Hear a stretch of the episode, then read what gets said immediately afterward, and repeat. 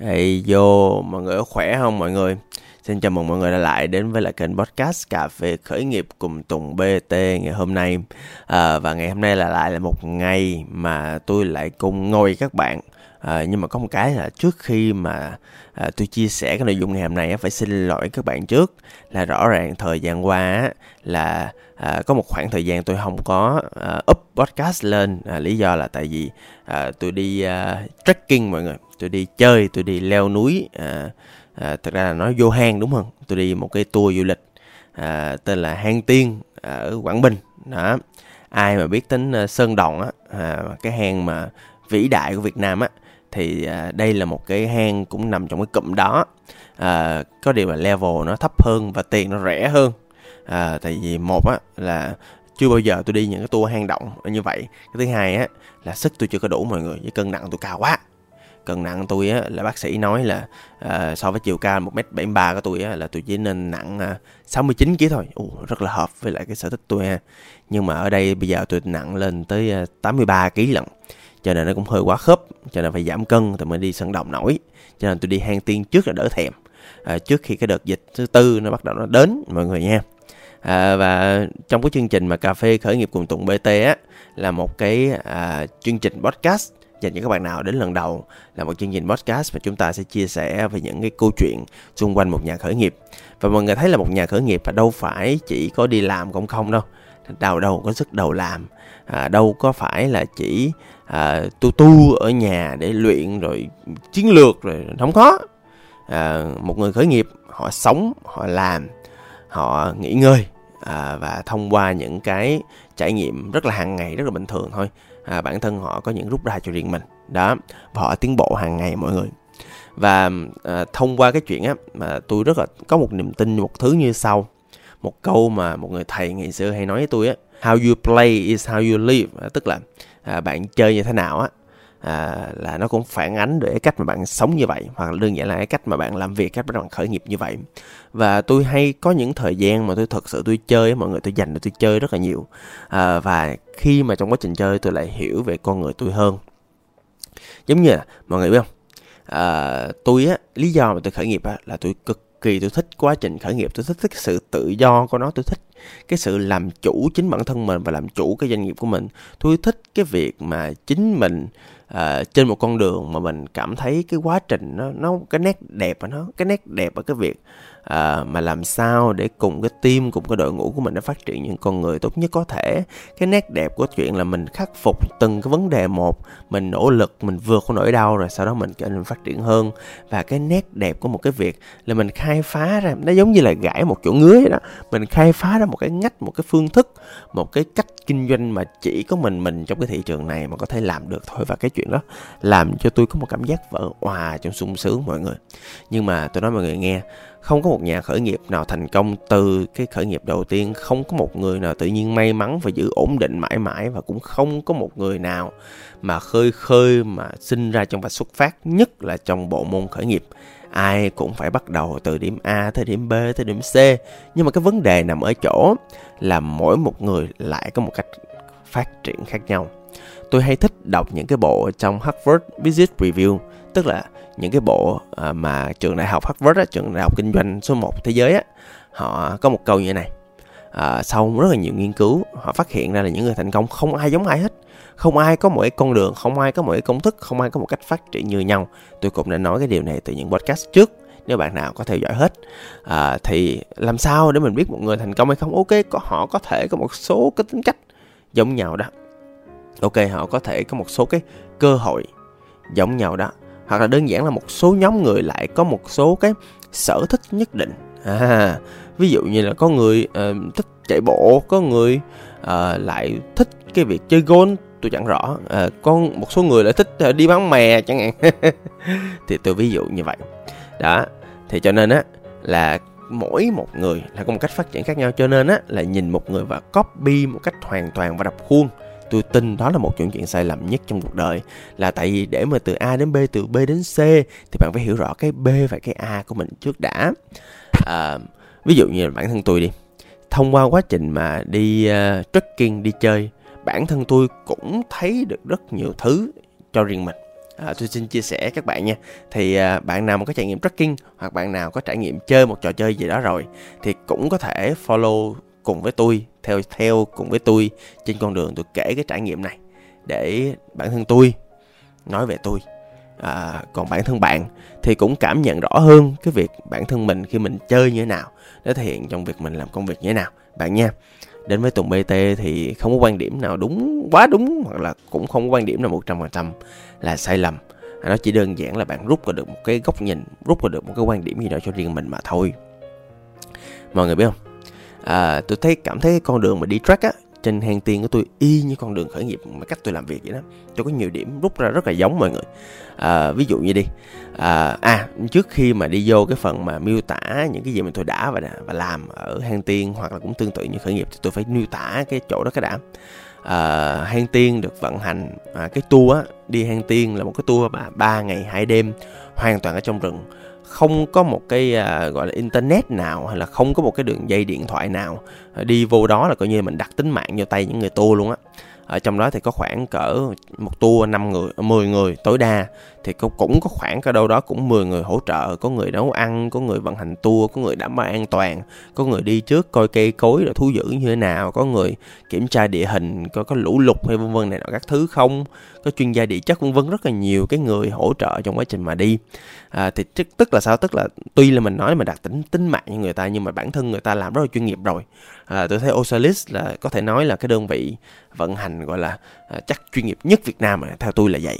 Tại tôi cũng đi vài tour trekking thì người ta làm cũng tệ hơn cái tour này, tôi thấy là vậy. Rồi thì khi mà vô á thì cái tour này là một cái trải nghiệm địa hình, rất là nhiều cái loại địa hình khác nhau, địa hình leo núi, đất mềm có, địa hình bước qua đất bùn có, lội suối có, đi vào hang động có, bơi trong những dãy nước ngầm của hang động có, leo lên hang động cũng có luôn, bước xuống đồi bằng 2 chân có, bước xuống núi, leo xuống núi bằng 4 chân có luôn, đi zip line cũng có nốt, có rất nhiều cái hoạt động nó diễn ra. Cũng tương tự như là như cuộc đời khởi nghiệp của mình á, thì cũng có nhiều thứ xảy ra, và một trong những điều thú vị của khởi nghiệp á là những thứ mình xảy ra nhiều khi nó chưa bao giờ nó xảy ra trong cuộc đời mình trước đây.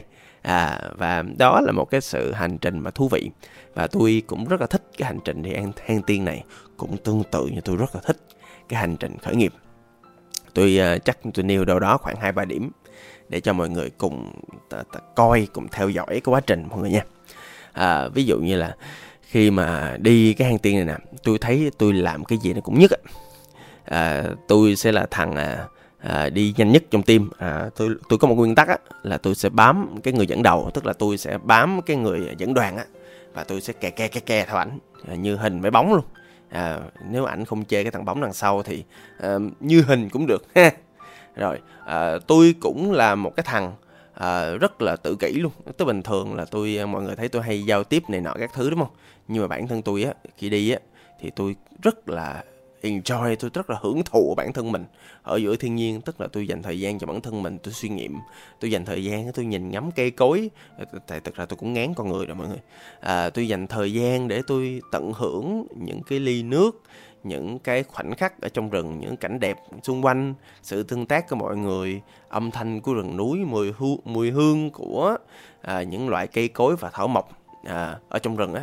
Nó không có phát ra một cái mùi gì mà hôi thối hết trơn á, nó phân động vật bít lắm mọi người. Nó toàn những mùi cây cỏ rất là thơm. Đó, và tôi thích rất enjoy như vậy. Và tôi cũng là thằng ăn nhiều nhất nữa. Trời, tôi ăn ghê lắm. Ngày đầu tiên á, tôi quản trị cho mọi người là tôi rất là mập. Tôi là người chắc mập nhất trong đoàn á. Và tôi nói tôi ăn rất là nhiều. Và tôi cũng quản trị, tôi cũng mail cho cái người dẫn tour là tôi cũng ăn nhiều lắm á. Tôi nói trước. Đó. Thì người ta cũng nhận thức. Nhưng mà không ngờ là tôi ăn nhiều như vậy. Tôi ăn nhiều nhất đoàn và tôi ăn nhiều gấp đôi những cái người mà sau tôi nữa. Tại không biết nữa, một cách kỳ lạ là trong tour tôi là toàn những người mà có gọi là cơ thể rất là fit, 6 múi rồi không, ngầu lắm. Tôi là cái thằng nhiều mỡ nhất. Đó, tôi ăn vậy đó. Tôi cũng không quan tâm đến mọi người nghĩ gì lắm, tại tôi ăn cho đủ sức để tôi leo thôi. Và mọi người, tự nhiên là mọi người cũng sẽ rất là ngạc nhiên. Cũng may là tôi là cái thằng mà leo nhanh nhất. Tức là tôi cũng khá nỗ lực đó mọi người. Thật ra là tôi cũng đủ đồ chơi, tôi cũng có cái máy Apple Watch. để tôi theo dõi nhịp tim để tránh nó vượt quá, mà lỡ đứt một cái cũng mệt đó. Thì tôi cố gắng tôi leo và tôi lên và tôi đi đầu và tôi đi rất là nhanh. Và thực ra là bản thân tôi thì cũng có một số kỹ năng leo núi nữa, cho nên là tôi dùng những kỹ năng đó để leo đồi, nó cũng thú vị, nó cũng hay.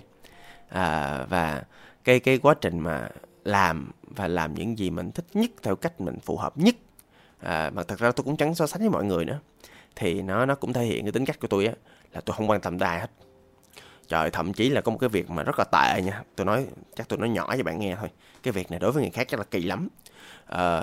Tự nhiên vô rừng á, tự nhiên tôi thực sự tôi enjoy, tôi thực sự tôi tận hưởng cái khoảnh khắc tôi và núi rừng á, dẫn đến tôi không biết nói, không muốn bắt chuyện với ai hết trơn trọi á.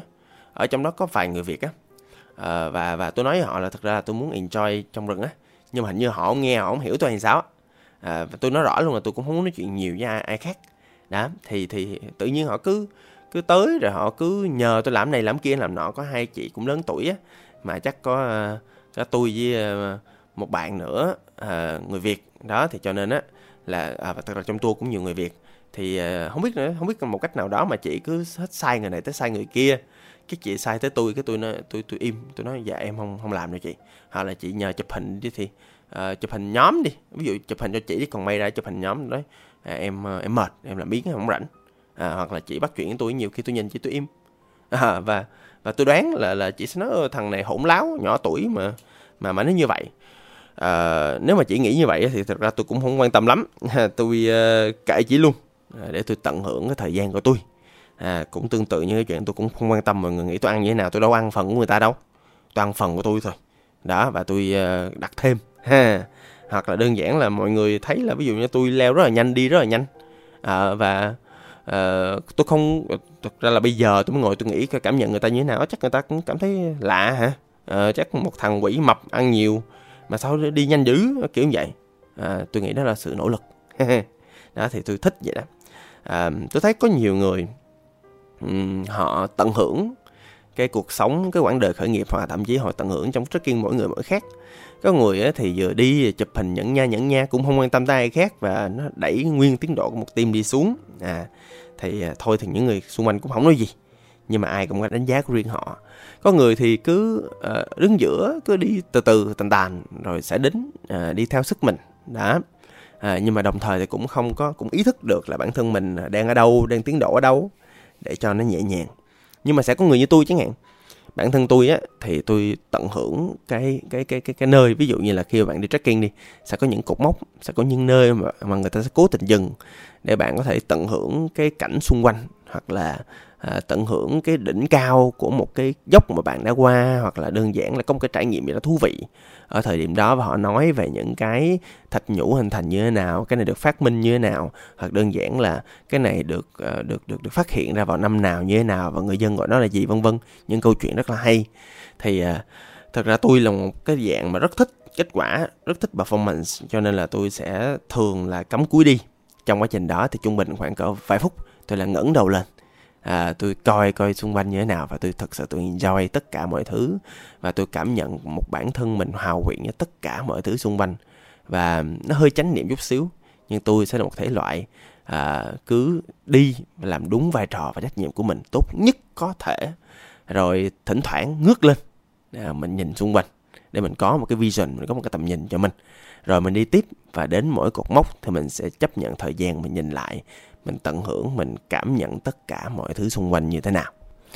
Một cái điểm tốt mà thú vị mà tôi thấy ở bản thân mình nữa là thật ra là tôi hơi bất chấp một xíu, hơi trẻ trâu một xíu, hơi kiểu lì lợm một xíu. Tại vì mọi người biết không, tôi bị khớp, viêm khớp, và mỗi lần đi thì cái khớp của tôi nó kêu lọc cọc. Nhưng mà dù biết như vậy nhưng mà tôi vẫn cắn răng tôi đi mọi người. Và cái chuyện đó rõ ràng là nó sai chứ nó không có đúng đâu, nhưng mà cái kiểu gì đó tôi không biết có một cái động lực thôi thúc nào đó mà tôi rất là lì lợm trong cái việc mà bằng mọi giá tôi phải đạt được mục tiêu của tôi á, là tôi phải bám sát cái anh tour guide, cái anh dẫn đoàn á, để đảm bảo là mình không có bị tụt lại, mình không bị trễ. Và cái sự lì lợm cộng với sự hiếu thắng, tôi tin là tôi có sự hiếu thắng ở trong đó, tức là bản thân mình có một mục tiêu mình đưa ra, mình phải bằng mọi giá mình đạt cho bằng được. Có một cái nữa là tôi cảm nhận rất rõ cái chuyện á, là cái sự lì lợm của mình đến từ một cái nỗi sợ là mình sợ bị tụt lại phía sau á, mình sợ bị thất bại á, và tôi cảm nhận cái nỗi sợ rất là lớn. Từ đó tôi hiểu rõ hơn về nỗi sợ của mình hơn, và tôi thấy rõ là đây cũng là một cái loại động lực mà chính mình đang có. Từ đó tôi bắt đầu ngẫm nghĩ về những cái động lực mình đang làm, những cái nào là thật sự nó xuất phát từ một cái mục tiêu, một cái ước mơ, một hoài bão, hay là nó là về một cái nỗi sợ. Và một cái điểm mà tôi cho nó là hơi tiêu cực ở chỗ là trong hành trình đó, mặc dù đó là một chuyến đi thoải mái của tôi, dành riêng cho tôi trong thế giới của tôi, nhưng mà rõ ràng là tôi thấy được á, là cái sự quan tâm của mình á, tức là thực ra tôi nói là tôi không giao tiếp với người ta, nhưng mà tôi vẫn rất là quan tâm người ta trong quá trình đường đi. Tôi cũng có ý thức trong cái chuyện đó, ví dụ như là cái người dẫn đoàn truyền tin cho tôi, và thật ra là anh cũng truyền tin cho những người dẫn đoàn ở giữa đoàn hay vân vân này nọ các thứ nữa, nhưng mà bản thân tôi cũng tự động tôi cũng truyền tin ngược lại với những người ở sau, và tôi cũng để ý người ở trước ở sau rất là nhiều và người ở sau nữa. Nhưng mà tôi thấy được là cái sự quan tâm của tôi với con người á, nó chỉ là những người ở gần tôi thôi. Cái tôi ôi chết rồi, vậy thì tức là thực ra là có vẻ như là trong cuộc sống bình thường hàng ngày, hoặc là trong đội nhóm của tôi, thì có vẻ như là những người càng xa tôi thì tôi lại không có một cái sự ý thức trong cái việc hiểu họ, thương họ và quan tâm đến họ, đúng không? Thì tôi có cảm giác như vậy rất là rõ. Tại vì trong đoàn tôi cũng thấy có một anh chẳng hạn, anh tên là Victor, anh rất đẹp trai, rất cool ngầu, và có vẻ như anh quan tâm suốt tất cả mọi người trong cả đàn, và mình thấy đây là cái điểm mạnh của ảnh, và có vẻ như là điểm yếu của mình, là ở chỗ là những người đi cùng tốc độ của mình, những người gần mình thì mình quan tâm được, còn những người khác hình như là họ trốn đi vào điểm mù nào đó. Vậy là có thể là sắp tới tôi thiết kế một cái hệ thống nào đó để bản thân mình có thể nhận được nhiều cái data hơn, thông tin hơn từ các bạn ở xa mình, để tránh cái hệ thống nhân sự, để tránh cái chuyện mà yêu thương con người của mình nó bị ảnh hưởng bởi những cái điểm mù của mình. Và mọi người biết không, khi mà hoàn thành cái chuyến đi trekking ra rồi, tôi thấy những người xung quanh mặt rất rạng rỡ, vui vẻ, họ chúc mừng nhau vì đã vượt qua được một thử thách khó. Họ vui lắm là tại vì đơn giản là cái đích đến là cái xe đó, cái xe mà đón mọi người về lại trại, là một cái gì đó nó to lớn, nó vĩ đại, nó hạnh phúc lắm. Mọi người vỡ òa trong cảm xúc. Tôi thì không vậy. Khi đạt được kết quả, tôi không thấy vui hơn. Thật ra thì lúc đó thì cái thứ mà đầu tiên tôi làm á, là tôi quay lại, tôi dòng con đường, và tôi tưởng tượng lại những cái thứ mà đã rất là dễ thương, rất là tốt lành, những khoảnh khắc mà tụi tôi đã có trong quá trình đi đó. Thì quay lại làm một lần nữa thì có vẻ như tôi là một dạng tận hưởng cái quá trình khởi nghiệp hơn là kết quả. Đây có thể là tiền, có thể là kết quả exit, có thể là lợi nhuận, có thể là những thành tích, những bài báo, những cái kết quả như vậy. Thì có vẻ như tôi không thực sự enjoy lắm, mà tôi thực sự tận hưởng cái con đường nhiều hơn. Từ đó thì tôi rất hiểu về mình hơn một chút xíu nữa, là ở chỗ là vậy thì bản thân mình nên tìm cách để thiết kế cái quá trình như thế nào để mình có thể làm tốt nhất có thể những mục tiêu mình đặt ra, đối xử tốt nhất có thể với những người xung quanh, và nếu được có thể làm sao để chính mình tận hưởng nhiều nhất cái khoảng đường để mình và những người xung quanh, team mình và khởi nghiệp của mình có được những cái lợi ích ổn nhất, tuyệt vời nhất, lên đỉnh nhất trong cái quá trình. Đó thì lời khuyên tôi là gì? Có thể là bạn nên dành thời gian để mình chơi đùa chút xíu, mình tận hưởng môn thể thao, mình đi bộ đi đâu đó, hoặc đơn giản là có thể là leo núi chẳng hạn. Và lời đề nghị của tôi là bạn quan sát chính bản thân mình trong quá trình làm một cái việc gì đó, một mình thôi. Khi mà ở một nơi không ai biết bạn là ai, bạn cũng không quan tâm người khác nghĩ gì, và bạn có thể làm mọi thứ theo cách của mình, thì lúc đó là lúc mà bạn hiểu bản thân bạn nhất. Xin chúc là cái podcast này, cái trải nghiệm thú vị này, nó cho mọi người một góc nhìn thú vị và hay ho về cái chặng đường, cái sự phát triển và cái quá trình bất cứ một con người nào chúng ta tiến lên trong công việc, trong sự nghiệp, cũng tương tự trong quá trình leo núi, đi trekking vậy đó. Và tôi chúc quá trình leo cái ngọn núi cuộc đời của các bạn thành công, hạnh phúc và an nhiên bạn nha. Xin cảm ơn và hẹn gặp lại. Tôi là Tùng BT.